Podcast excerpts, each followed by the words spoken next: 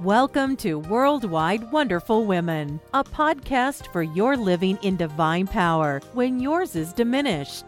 A podcast where encouragers receive encouragement. We understand these are hard times. You may find that it is becoming more of a challenge for you to remain strong as you give of yourself continuously. That's why this is the place to join other women globally who face the same challenges as you. So join us regularly to receive biblical insight not to faint, but to stand strong. This is the podcast to be rejuvenated and revitalized. Now, let's join our host, Paula Harris.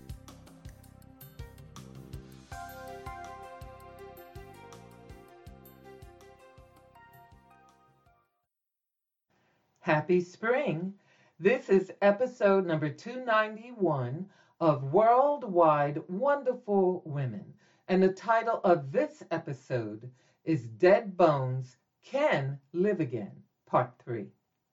Well, tomorrow is officially spring. And I enjoy the spring so much when everything that is dead comes to life again. And it's so appropriate because I'm sharing Ezekiel chapter 37 and how the dead bones in our lives can be made alive again through Jesus. I hope that you'll go and listen to the previous podcast for this month so that you can hear what was shared already on this topic.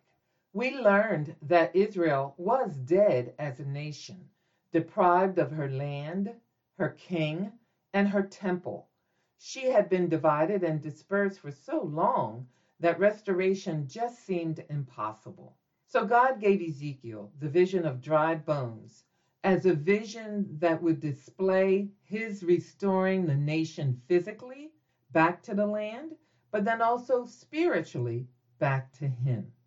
Last week, we saw the bodies of the dead had reformed, but there was a part that was missing, a vital part that was missing. And the part that was missing was that there was no breath in them as you see in verse 8 of chapter 37. Now, God wasn't done with Israel, He wasn't going to leave them in that condition. And it's the same with you. It doesn't matter where you are in your life, God is always about growth, always about moving forward, always about going from one level of glory to another. He doesn't want to leave you in the condition that you find yourself today whether you think it's good or bad. So let's continue today with verses 9 through 10. And this is what they say. Then he said to me, Speak a prophetic message to the winds, Son of Man. Speak a prophetic message and say, This is what the sovereign Lord says Come, O breath, from the four winds, breathe into these dead bodies so that they may live again. So I spoke the message as he commanded me, and breath came into their bodies. They all came to life and stood up on their feet, a great army. The word rendered breath here is translated in other places as wind or spirit. The breath sent by God into these lifeless bodies symbolizes the Holy Spirit. It is He who brings renewal, regeneration, and rebirth. The Spirit of God is like the breath or wind because we cannot see Him as He moves throughout the earth. Breath is life. The dead bones in this valley must have looked like the result of a horrible military defeat in which there were no survivors, even anyone to bury the dead. But now the army stood upon their feet.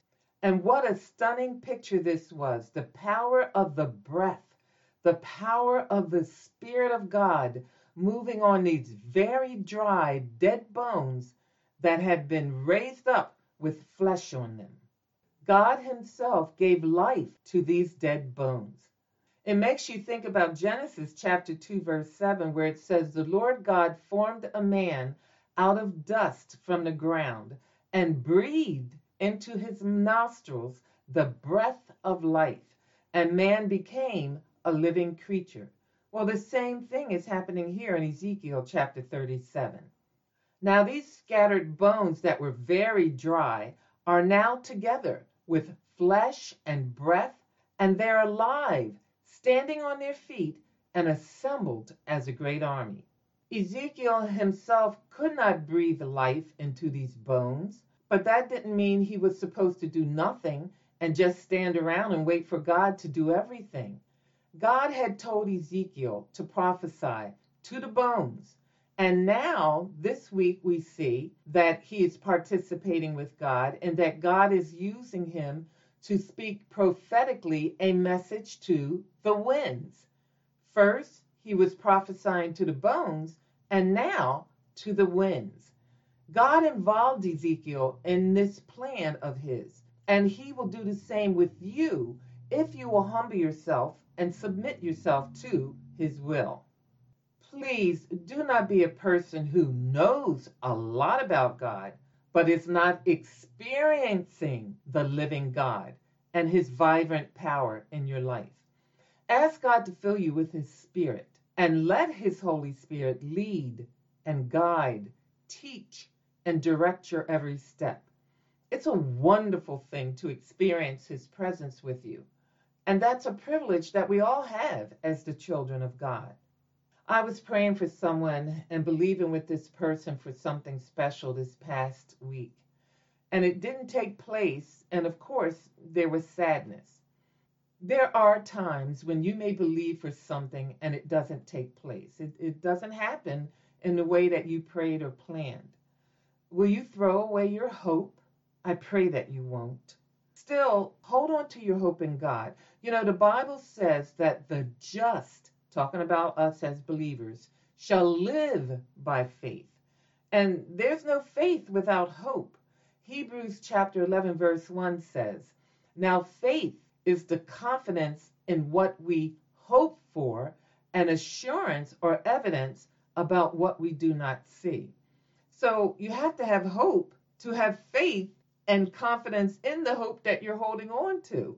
And that faith is the evidence or the assurance of what you don't see. It's holding on, having assurance, even though you don't see it.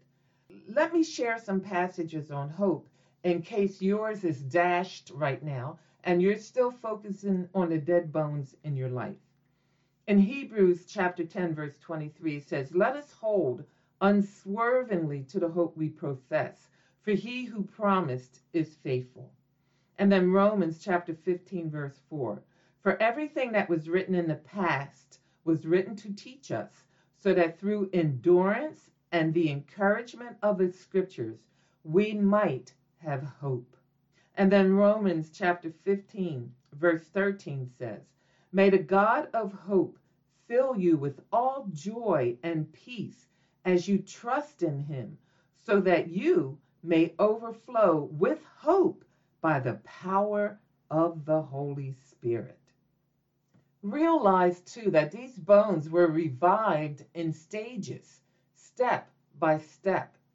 First, it was bone to bone, then the sinews, then the flesh, then the skin, and then finally the breath. If holding on to your hope is a struggle right now, establish what you are hoping for.